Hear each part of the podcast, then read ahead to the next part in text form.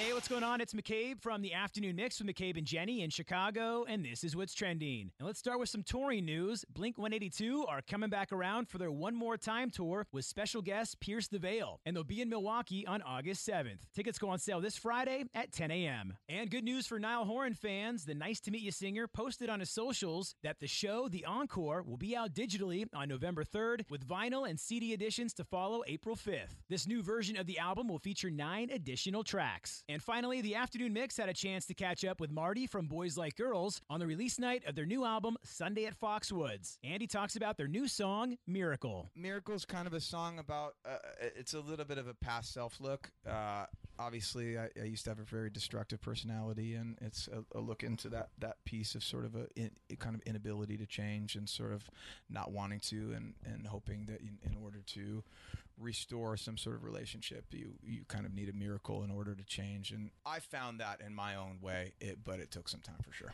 Our full interview with Boys Like Girls coming soon to WTMX.com. And that's what's trending. I'm McCabe with 101.9 The Mix in Chicago.